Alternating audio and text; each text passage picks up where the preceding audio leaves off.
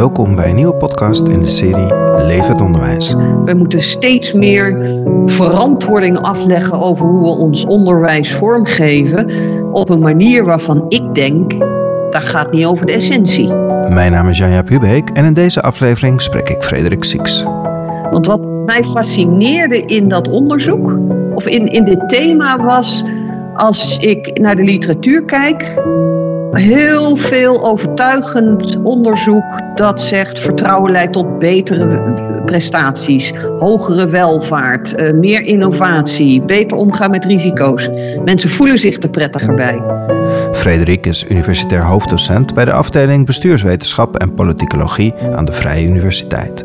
Als vertrouwensexpert weet Frederik de vertaling van theorie naar praktijk te maken. Ik ben benieuwd wat we van haar kunnen leren.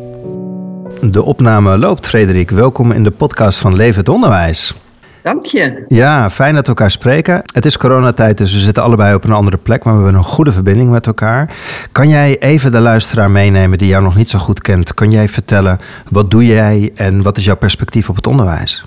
Ja, ik eh, ben in zekere zin zelf uh, onderwijsprofessional. ik werk bij de Vrije Universiteit en ben daar universitair hoofddocent bij de opleiding uh, bestuurskunde. Een masteropleiding geef ik onderwijs in en we hebben nog een bacheloropleiding. En ik ben ook opleidingsdirecteur voor een opleiding voor professionals. Sturen en leiding geven vanuit vertrouwen.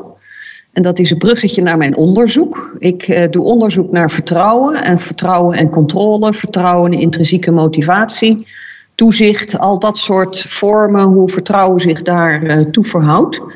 En ik ben ook uh, gastprofessor bij de Universiteit Antwerpen in het onderzoekscentrum uh, Vertrouwen en Wantrouwen in, ja, daar weet ik even het Nederlands woord niet voor, multilevel governance. Dus de verschillende niveaus van uh, overheden.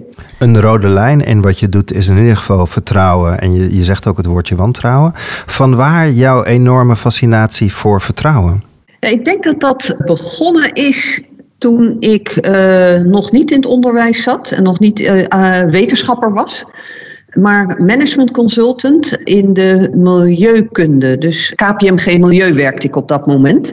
Want ik heb oorspronkelijk milieuhygiëne gestudeerd. En ik merkte dat ik steeds vaker in mijn werk op het grensvlak tussen privaat en publiek zat. verschillende organisaties die samen moesten werken. En daar speelde vertrouwen eigenlijk altijd een rol. En 25 jaar geleden, toen ik daar werkte, heb ik een ernstig ongeval gekregen. En ja, kon ik niet dat werk meer doen. Ik zit ook voor ongeveer de helft in de WHO nog, met chronische pijnen. Eerder had een keer iemand, een hoogleraar, mij gevraagd of ik niet wilde promoveren. En dat idee kwam weer naar boven en dat werd vertrouwen als onderwerp. Eigenlijk wat mij met name fascineerde zijn die processen van vertrouwen bouwen en behouden. Mijn uh, proefschrift heette ook Trust and Trouble vertrouwen en verstoringen, de dynamiek. Het is onvermijdelijk als je in een relatie zit, welke relatie dan ook, privé, werk, wat dan ook, dat je als er, als er vertrouwen is, er af en toe iets gebeurt wat die positieve verwachtingen die je hebt in vertrouwen, die bewaarheid worden, bevestigd worden in vertrouwen, dat die verstoord worden. Want het leven is nu eenmaal radicaal onzeker. Nou, zeker in coronatijden merken we dat. En we zijn mensen, dus we doen wel eens niet iets wat we van plan zijn, of het komt verkeerd uit, of een ongelukkige samenloop van omstandigheden. Maar dan kan, hè, dan kan ik in mijn relatie met jou toch een verstoring ervaren. En dat blijkt een cruciaal moment te zijn. Hoe je daarmee omgaat, maakt heel veel uit in of je vertrouwen kan behouden, of dat je naar laag vertrouwen of zelfs wantrouwen toe gaat. Want wat mij fascineerde in dat onderzoek of in, in dit thema was, als ik naar de literatuur kijk, heel veel overtuigend onderzoek dat zegt vertrouwen leidt tot betere prestaties, hogere welvaart, uh, meer innovatie, beter omgaan met risico's. Mensen voelen zich er prettiger bij. De meeste mensen die je vraagt willen liever werken vanuit vertrouwen dan vanuit wantrouwen. En toch Kijk maar om je heen. We ervaren allemaal voornamelijk wantrouwen. In onze relatie met de overheid, in het onderwijs, zorg, jeugdzorg, overal. Dat fascineert me. Hoe komt dat? En dan is onder andere zo'n trouble moment is een belangrijke. Wat zit er dan in het moment eigenlijk? Wat de vraag is, wat, wat is vertrouwen? Uh, nou, het is in ieder geval aan de orde op het moment dat je je realiseert, maar dat doe je vaak niet bewust, maar dat je afhankelijk bent van iemand anders voor iets dat belangrijk voor je is. Maar je kan die ander niet volledig controleren en ook niet met zekerheid voorspellen wat hij zal gaan doen. Nou, dat is eigenlijk alle situaties waar je met andere mensen te maken hebt. En uh, dan sta je dus voor de vraag of je die kwetsbaarheid en die onzekerheid aandurft en die relatie aan te gaan, die afhankelijkheid aan te gaan. En als je alles afwegende dat durft te doen, die sprong durft te maken. In het Engels zeggen ze dat mooier, een leap of faith. de, een, sprong, van geloof. In het Nederlands zou dat, is, is het equivalent sprong in het, in het duister, sprong in het ongewisse. Maar dan durf je die sprong te maken alsof die onzekerheid en kwetsbaarheid er niet is. En daar zie je dat een hoop mensen zeggen: Oké, dat, dat doe ik, dus vertrouwen is blind. Maar vertrouwen is niet blind, maar je doet alsof dat niet bestaat op het moment dat je die sprong neemt. Maar je blijft wel alert of die positieve verwachtingen ook bewaarheid worden. Want dan kan je bijsturen als dat niet zo is. Is relatie dan een belangrijk woord daarbij? Is vertrouwen altijd in relatie tot een ander? Want ik zit even te denken van vertrouw je op jezelf bijvoorbeeld? Uh, ja, dat is in zekere zin ook een, een relatie. Het is altijd de, in de wetenschap zeggen we dan, uh, is, wordt, wordt er gesproken voor A vertrouwt B met betrekking tot C. Of I. Maar goed, doet er niet toe. Ik vertrouw jou dat jij nu een, een, een, een nette opname van deze podcast maakt en niet uh, het, het verknipt of zo, waardoor dingen uit context worden gehaald. Maar ik kan jou misschien, moet, je moet mij niet vertrouwen om een accu in een auto te vervangen. Maar er zijn weer andere dingen waar je wel te vertrouwen zijn. Dus het is context, tijd, situatie gerelateerd. Dus dat maakt het een heel rijk en, en ja, interessant concept, maar daardoor ook moeilijk. Ik merk dat heel veel mensen het dan hebben over verdiend vertrouwen of gerechtvaardigd vertrouwen of gezond wantrouwen. Of ze schieten naar het Engels, high trust. En elke keer als ik daar dan naar vraag, dan is het ja, vertrouwen alleen, dat is een eng begrip, dat is een moeilijk begrip. En dat is omdat we daar vaak naar kijken van, ja, vertrouwen, dat moet je loslaten, uh, dat is op je handen zitten. En ja, dat is het niet. Het is in zekere zin hard werken. Want het is echt die relatie aangaan. En op moment, en wat ook blijkt uit mijn onderzoek, uh, promotieonderzoek in de tijd, dat omgaan met die verstoringen, dat, dat is heel ongemakkelijk, zo'n verstoring. Want het brengt twijfel en het is heel menselijk om daaruit te willen gaan. Dus snel conclusies te trekken. En dat kan zijn, ach, het is niks. Ik kan vertrouwen en je gaat door. Of ja, zie je wel, ik kan hem niet vertrouwen. En dan ga je over naar wantrouwen. En daar zit een asymmetrie in. Want als je ten onrechte blijft vertrouwen, dan stoot je nog een keer je neus waarschijnlijk. En uiteindelijk zal je waarschijnlijk wel leren, hé, hey, hier is iets aan de hand. Maar als je ten onrechte gaat wantrouwen, dan ga je uit die relatie. En dan ontneem je jezelf de kans om te leren wat er werkelijk aan de hand is. Als het je lukt, en dat lukt misschien niet altijd, er zitten soms te veel emoties in, dat niet direct lukt, maar als het je uiteindelijk lukt om je oordeel op te schorten, zoals in een dialoog, en de ander te vragen uh, waarom deed je wat je deed, want dat had dit effect op mij, dus echt open en niet oordelend, en die ander kan erop constructief op reageren, dan biedt zo'n verstoring een kans om elkaar beter te leren kennen. En beter te weten wat je aan elkaar hebt. En dus je vertrouwen in elkaar te kunnen verdiepen. En dat bleek ook bij een van de organisaties waar ik onderzoek deed. Die waren heel erg op die relaties gericht en hoe je met elkaar omgaat. En daar bleken zware verstoringen heel vaak tot hoger vertrouwen te leiden. Omdat ze dat goede gesprek konden aangaan, die dialoog aan konden gaan. En ja, daardoor leer je, en dat is een, aan, is een verstoring, een aanleiding om elkaar eens goed in de ogen te kijken en uh, ja, beter te weten wat je aan elkaar hebt. Want een verstoring kan gewoon ongelukkig samenloop van omstandigheden zijn. Het uh, kan een misverstand zijn, ook heel vaak het geval. Uh, het kan een foutje zijn. We zijn menselijk, we letten wel eens niet goed op. En uh, ja, soms ben je zelfs betrouwbaarder als je die fout al een keer gemaakt hebt. Want sommige fouten maak je echt maar één keer. Ik zie je glimlachen van, ja, dat is heel herkenbaar. Dus dan ben je misschien wel betrouwbaarder. Maar als jij uh, uh, dat een beetje te laks bent en dat foutje blijft maken. En ik heb daar echt last van. Ja, dan kan, kan dat aanleiding op een goed moment zijn dat ik je op dat punt niet meer kan vertrouwen. Omdat jij het niet belangrijk genoeg vindt om rekening met mij te houden en mijn belangen. En dat zit ook in vertrouwen, dat, je, dat die ander bereid is open te staan voor wat ik nodig heb en wat belangrijk voor mij is en niet alleen maar met zijn eigen belang bezig is. Dus als die fout doorblijft en, en we komen er niet uit, een meningsverschil, en we komen er niet uit, ja, dan kan dat ook aanleiding zijn dat ik mijn gedrag toch aan ga passen om niet schade te lijden omdat jij blijft doen wat jij het juiste vindt. Maar soms kan je ook zeggen, inhoudelijk komen we er niet uit, maar we gaan het aan een derde persoon vragen. Wat die zegt, volgen we. Dus dat je op een procesmanier eruit komt. En dan is de laatste, ja, als het echt iemand doelbewust uh, bezig is uh, de boel te bedriegen en te bedonderen, ja, dan is het duidelijk. Of als er hele duidelijke verschillen in wat jij ethisch vindt en wat ik ethisch vind zit en daar komen we niet uit. Uh, dan kan dat ook aanleiding zijn om op in ieder geval dat punt ook niet meer te vertrouwen. Het is natuurlijk ook in veel, uh, op veel plekken zo dat we eigenlijk vertrekken vanuit wantrouwen. Dus dat we niet vanuit het vertrouwen doen. Van waar doen we dat dan? Is dat dan vanuit eigen onzekerheid of dat dat makkelijker te sturen is? Onderzoek laat zien dat als je elkaar vertrouwt, dat de organisaties beter presteren.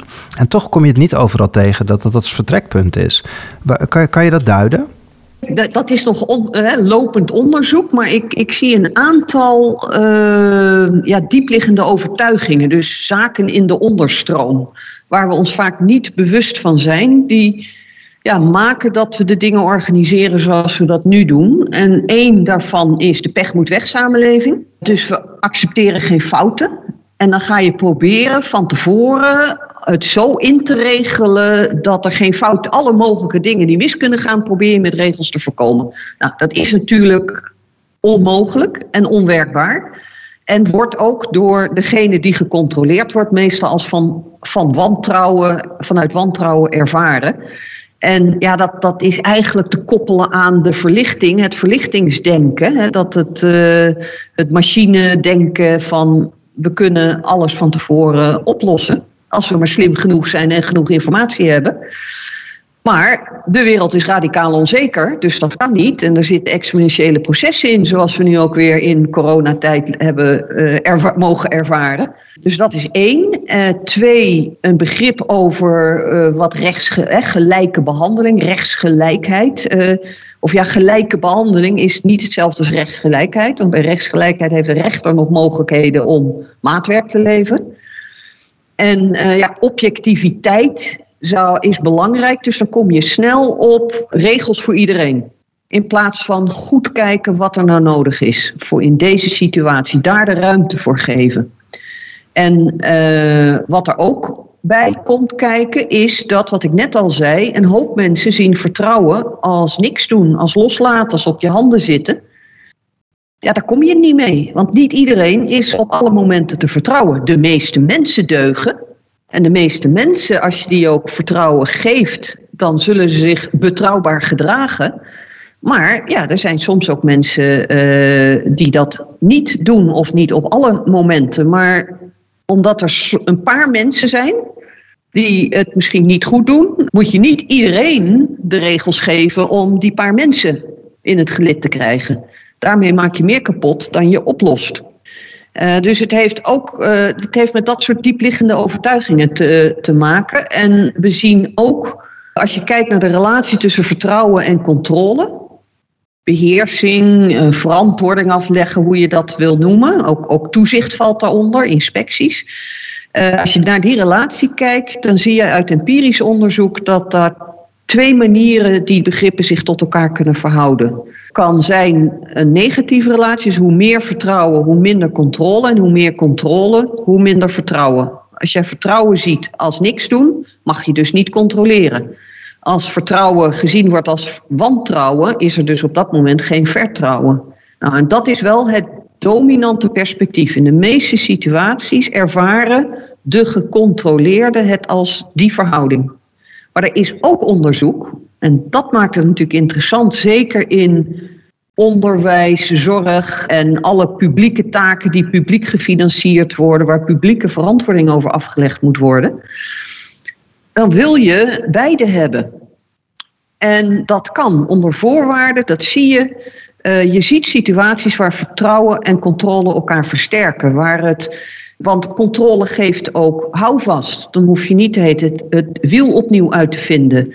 Als je met elkaar afspraken hebt over op deze manier doen we de dingen hier. Je kunt het A doen of B doen, maar laten we het met z'n allen A doen. Dat is wel zo makkelijk. Dat geeft ook vertrouwen. En uh, als je weet, ja, binnen deze organisatie uh, leven we echt deze waarden na, dan geeft dat ook houvast.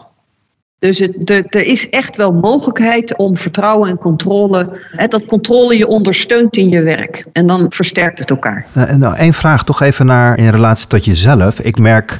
Ik heb veel klassen gehad, kinderen, dan heb je uh, verantwoordelijkheid. Hoe meer vertrouwen je ook hebt dat het goed komt, ook in jezelf, hoe makkelijker je dat vertrouwen ook weer aan anderen geeft. Dus in hoeverre is het, als het gaat over sturen op vertrouwen, is het toch je, je eigen vertrouwdheid waarvan uit je vertrekt? Dat speelt zeker ook een rol. Eén, in vertrouwen in zijn algemeenheid speelt of, of je die sprong durft te nemen, die leap of faith durft te nemen, dat baseer je op jouw beeld van de betrouwbaarheid van die ander. Kan en wil hij doen wat ik van hem verwacht, nodig heb. Maar ook jouw basisvertrouwen of basiswantrouwen. Hoe makkelijk vertrouw jij, hoe makkelijk wantrouw je? De psychologen zijn het er niet helemaal over eens, maar er lijkt toch wel een meerderheid te zijn dat het in hoge mate uh, in de eerste anderhalf jaar van een menselijk leven ontstaat. Dus de hechtingsperiode ook. Dat is één ding, dus gewoon de basishouding. Maar ook zit jij lekker in je vel of niet? Heb jij vertrouwen dat de taak waar jij voor staat en waar jij die ander voor nodig hebt, dat jij die aan kan? Dat maakt zeker ook uit. Ja, ik, ik, ik ben, en wat ik net zei, ik heb van, voor, van origine milieuhygiëne gestudeerd. Dus ik ben ingenieur en ik uh, kan heerlijk rationeel, rechtlijnig denken. En was in het begin zeker niet al te makkelijk in dat soms best lastige gesprek bij een verstoring. Maar ik heb zo, en was deinsde daar ook voor terug. Hè, want het zo'n zo moeilijk gesprek voeren, dat doe je liever niet. Dat stel je vaak uit. Maar ik, ik ben in 2000 echt met dit onderzoek begonnen, in 1999 al een beetje. Maar in de afgelopen ruim 20 jaar heb ik zo vaak ervaren dat zo'n gesprek gewoon opluchting geeft en ruimte geeft dat het zo vaak in die bovenste helft zit van uh, misverstand, ongelukkige samenloop of een keer een foutje, wat geen aanleiding hoeft te zijn om uh, op te houden met vertrouwen. Ik doe dat nu veel makkelijker. Als je even in zijn algemeenheid kijkt naar het onderwijs, hoe is het gesteld met het vertrouwen in ons onderwijs?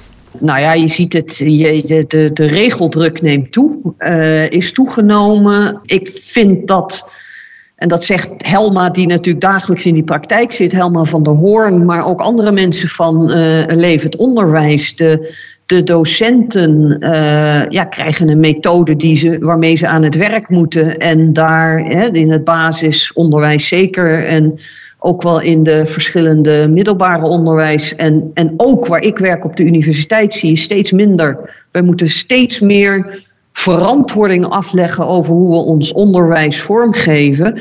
Op een manier waarvan ik denk, dat gaat niet over de essentie. Maar daardoor word je wel gedeprofessionaliseerd. En dan ga je op een goed moment naar gedragen als je niet uitkijkt. En dat is doodzonde. Ik, ben een, echt een, een heel blij dat Levend Onderwijs als beweging uh, langs deze dat manifest, de principes uit het manifest, uh, nu bezig is om, om verandering aan te brengen in het onderwijs vanuit de professional. Want daar is in die relatie, relatie leer, leraar of an, wie dan ook, in die directe relatie met de leerling, daar vindt het onderwijs plaats. Daar maak je het verschil. En nou ben ik wel benieuwd, want je, je doet er onderzoek naar, je bent er ook dagelijks mee bezig met het vertrouwen. Maar je stapt eigenlijk in op zo'n beweging van levend onderwijs die zegt we moeten van controle naar vertrouwen. Waarom neem je ook nog een keer die stap om je aan te sluiten bij, bij die beweging? Ik, ja, ik zie het echt als mijn missie om ook uh, die verbinding naar de praktijk te maken. En mijn, hè, de, de onderzoeksideeën die soms ver afstaan van uh, de praktijk om die naar de praktijk te brengen en daar te toetsen op een meer praktijkgerichte manier. Uh, maar ik krijg er energie van.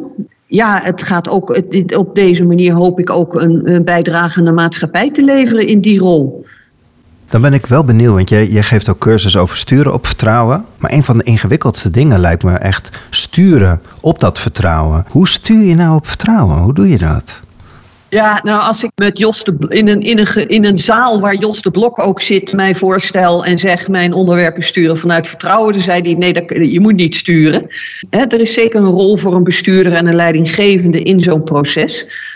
Uh, maar dat is een heel andere rol dan hoe wij traditioneel uh, leidinggevende bestuurders zien. Uh, Rijnlands denken is bijvoorbeeld ook heel erg langs de lijn van sturen vanuit vertrouwen. En Rut Maas, Rijnlander van het jaar een paar jaar terug, die zei: Ik ben eigenlijk chef gedachtegoed. En uh, als ik Helma soms hoor praten over hoe zij dat bij Sax doet, deed moet ik dan nu zeggen, want ze is daar net weg, dan, dan is dat ook heel erg dat gedachtegoed blijven bewaken. Dus dat is een hele andere rol uiteindelijk, als het echt zo werkt. Uh, dan het traditionele sturen. Maar we zitten nu in een. Hè, de meeste organisaties zijn meer vanuit controle. En controle die als vanuit wantrouwen wordt ervaren, georganiseerd. En hoe kom je van het een naar het ander? En uh, ja, dat begint bij toch dat rijkere begrip en dat genuanceerdere begrip van wat is vertrouwen, hoe verhoudt het zich tot controle, uh, wat zijn voorwaarden waaraan je moet voldoen voordat mensen uh, controle vanuit vertrouwen kunnen ervaren. In plaats van vanuit wantrouwen, dat ze die controles die er zijn ervaren als ja, die ondersteunen mij in mijn werk en niet beperken mij in mijn werk. Dus er zit een stukje kennisoverdracht in om op die andere manier te gaan kijken. En vervolgens is het aan het werk gaan in hoge mate ook. En uh, daar is een heel mooi rapport van de Raad voor de Volksgezondheid en Samenleving uit 2019 gekomen. Blijk van, vertrou nee, ja, blijk van vertrouwen anders verantwoorden. Heel makkelijk te googelen op die termen. En die zeggen in essentie heel erg hetzelfde wat ik zeg. Wat ik net gezegd heb over een aantal diepliggende overtuigingen, reflexen en hoe we kijken naar organiseren. Maar ook uh, zeggen zij, hier is geen blauwdruk van uh, zo kom je van A naar B te geven. Je moet met elkaar het gesprek aangaan. Heel erg bottom-up, maar niet alleen maar bottom-up. Want al die hogere lagen die nu in de verschillende controlerollen zitten, die moeten daar ook bij betrokken worden.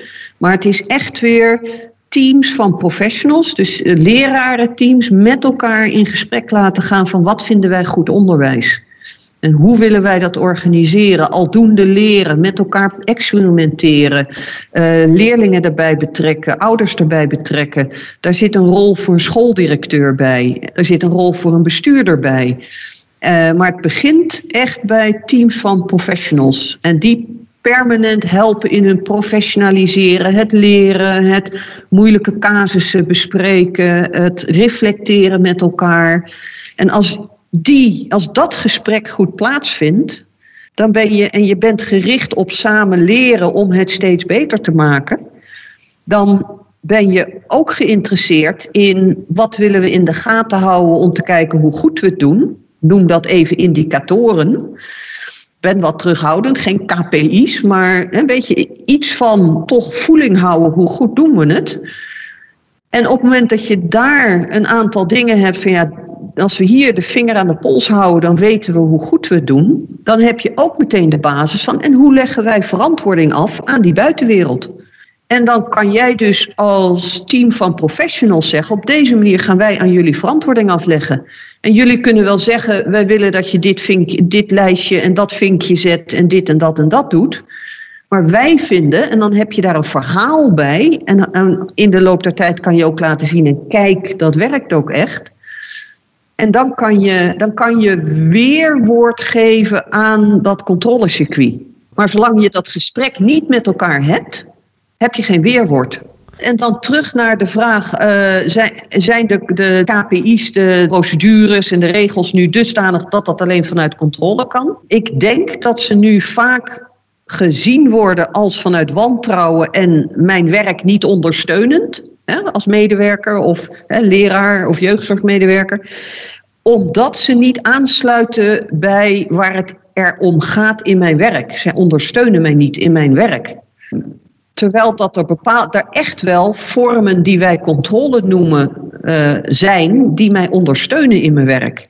Namelijk, we hebben afgesproken dat we iets op deze manier doen. En als iedereen dat op deze manier doen, doet, dan, is er, hè, dan gaat het beter. Als iedereen het op zijn eigen manier doet, dan is het een zootje. Als we uh, allemaal op ongeveer dezelfde manier uh, rapporteren over bepaalde ontwikkelingen in kinderen die wij relevant vinden, dan is dat beter dan als we daar allemaal onze eigen woorden en betekenissen en weet ik het wat aan geven.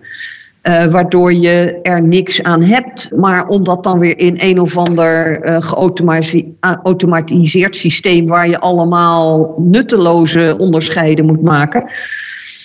Dan raak je de, de, de weg weer kwijt. Wat bij KPI's ook vaak, waarom ik een beetje voorzichtig was met dat woord indicator. Een indicator wordt snel een getal. En een getal kan dan vaak tot spreadsheet management leiden. En leidt tot uh, losgezongen raken van de uh, realiteit. Zeker op het moment dat het op niveaus verder van de praktijk, de werkvloer, komt.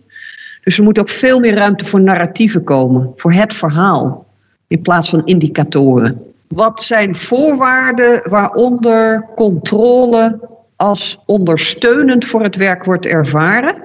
Dan gaan we naar een motivatietheorie, waar misschien ook al een eerdere uh, podcasts over gesproken is, de self-determination theorie. Die gaat over hoe, hè, hoe motiveer, zorg je dat mensen intrinsiek gemotiveerd zijn. En in het onderwijs, uh, Stevens in Nederland heeft dat vertaald als uh, autonomie, uh, relatie en competentie.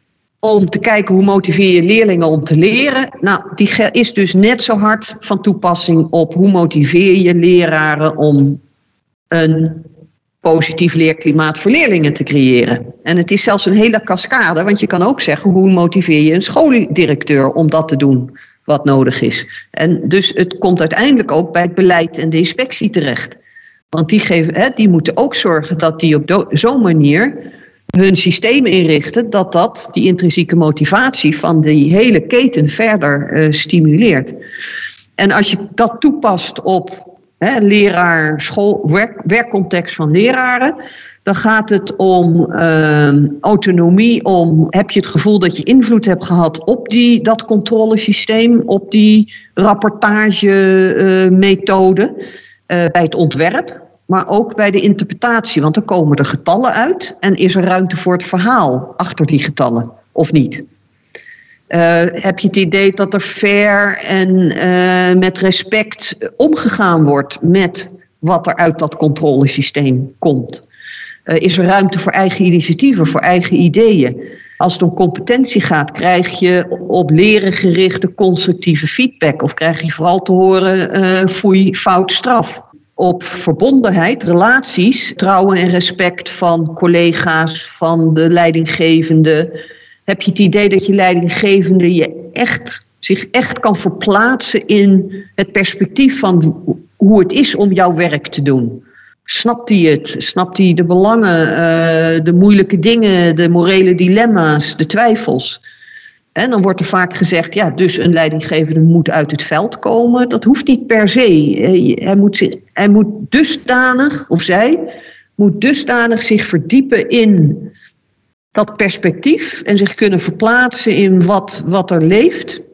En wat het is om die rol te vervullen, dat de medewerkers echt denken: ja, hij of zij snapt het. Wat ik me dan tijdens je verhaal wel een beetje afvraag. Hè, wij zitten nu ook uh, aan een andere kant van een computerscherm door, vanwege corona. Wat valt je eigenlijk zo na een jaar corona op? Van wat betekent het voor jou het thema in vertrouwen in deze coronatijd? Wat, wat, wat leer je, wat zie je of wat herken je?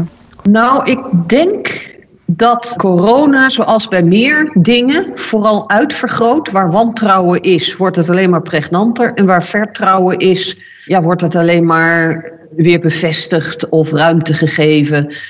Um, als ik dan lees dat sommige bedrijven um, mensen naar kantoor laten komen omdat ze niet vertrouwen dat ze anders hun werk goed doen, ja, dan is dat al een indicatie van dat het al in de basis niet goed zit. Of dat ze software op laptops laten installeren om te kijken of alles goed gaat. Ik zit zelf iets te weinig bij tentamens waar proctoring gebruikt wordt op de universiteit, waar nu heel veel over te doen is. Wat natuurlijk ook een vorm van uh, door, heel ver doorgevoerde wantrouwen is. Even voor de luisteraar die niet weet wat proctoring is, dan, dan zitten er uh, studenten maken thuis een toets en dan staat er op, vanuit alle hoeken staat er dan een camera dat de student niet aan het afkijken is of dat hij het zelf wel is, die daar achter de computer zit, of dat er iemand achter met het boek zit. Dus het is helemaal wantrouwen om echt die toets door jou te laten maken.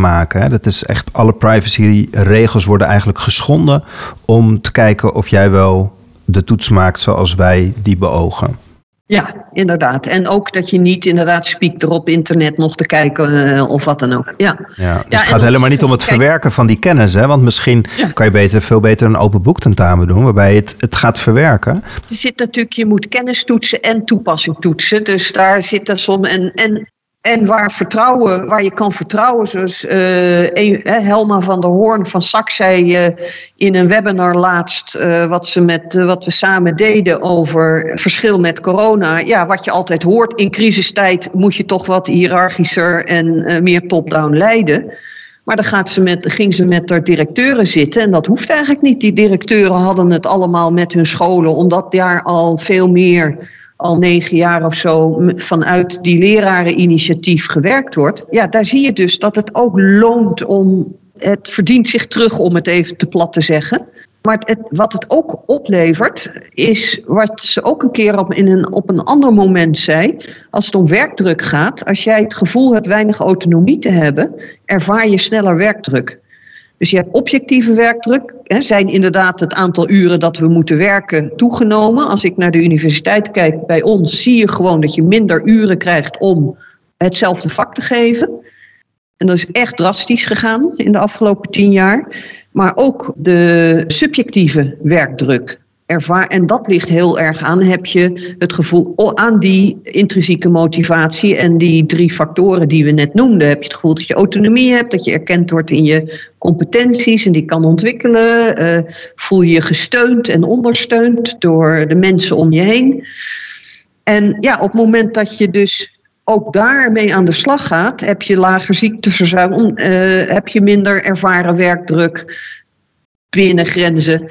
Dus het, het is, ja, er is geen reden om het niet te doen, zou je eigenlijk kunnen zeggen.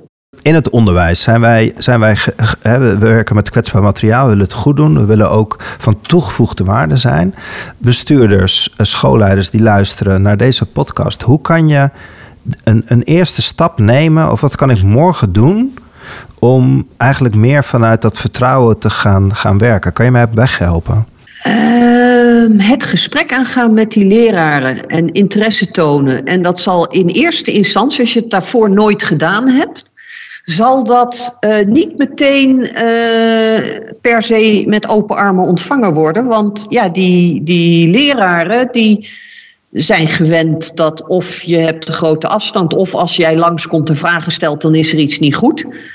Dus dat doorzetten met dat gesprek, open ingaan, niet oordelend, interesse tonend en uh, ja, stap voor stap hen de ruimte geven. En dat, dat kost tijd.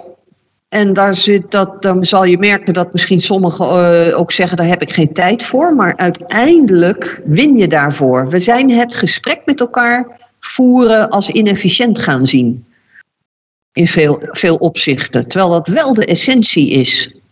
En in het begin moet je het gesprek leren voeren met elkaar. Al pratende vorm je een kader waar je elkaar vindt. Dus dan kan je elkaar bij nieuwe situaties sneller vinden. Want dan kan je refereren aan toen deden we dat. Hoe, hoe verhoudt zich dit hiertoe? Of hè, de, de, deze leerling, deze situatie lijkt een beetje, maar niet helemaal op die situatie. Toen hebben we dat bedacht. Uh, dan, het gaat steeds sneller. En op een goed moment heb je bij wijze van spreken aan één woord genoeg of gaat het automatisch. Het draait om het goede gesprek met elkaar beginnen. En echt luisteren, vragen stellen interesse tonen. Ja, en het is gewoon hard werken. Schrijf je ook, eh, dat zeg je net ook, maar dat schrijf je ook in al je artikelen. Het is hard werken. Het vraagt alertheid en reflectie. Nou, er is één ding waar ik me de laatste tijd steeds meer bewust van word, is als je het hebt over vertrouwen, controle en hoeveel controle kan wel. Daar gaat het niet om. Het gaat niet over welke controle, en ook niet vanuit een bestuurder, welke controle mag ik dan wel doen of niet? Nee. De, de test is of zo'n controle als ondersteunend wordt ervaren, is ervaren de leraren, de systemen als hen ondersteunend in hun werk. Dus echt het omdraaien van perspectief. Dus niet bestuurder ga aan knoppen draaien. Nee, hoe ervaren de mensen het? Om wie het gaat. Dat is echt belangrijk. Want dat, ik hoor zo vaak. Uh, ja, wat moet ik. Uh, hè, hoeveel controle en wat is de balans tussen controle en vertrouwen? Nee, dat is niet hoe je ernaar moet kijken. Nee, en toch komt dan toch weer de vraag van waartoe dient ons onderwijs? Hè? Dat is dan toch ook wel echt de beginvraag die we met elkaar moeten blijven stellen. Ja, absoluut. Daar begint het mee. En, en dus de normerende vraag vervolgens, wanneer doen wij het goed? Wanneer vinden wij dat het goed doen? En ja, dat is natuurlijk niet iets wat je met een team alleen beslist. Uh, maar wat je wel merkt is dat als de verschillende teams het daarover hebben, dat ze niet heel ver uit elkaar liggen. Misschien dat je een keer een team hebt wat een, wat een hele andere weg uit, afslaat, maar dan kan je daar weer het gesprek over aangaan met elkaar. Dankjewel. Dank je voor de uitnodiging en de mogelijkheid. Het onderwijs deelt kennis en expertise, doet wetenschappelijk onderzoek naar een nieuwe manier van besturen. Het onderwijs is een beweging van verschilmakers in het onderwijs die samen zorgen dat leerlingen zich optimaal kunnen ontwikkelen. Meer informatie of podcastafleveringen zijn te vinden op www.leefhetonderwijs.nl.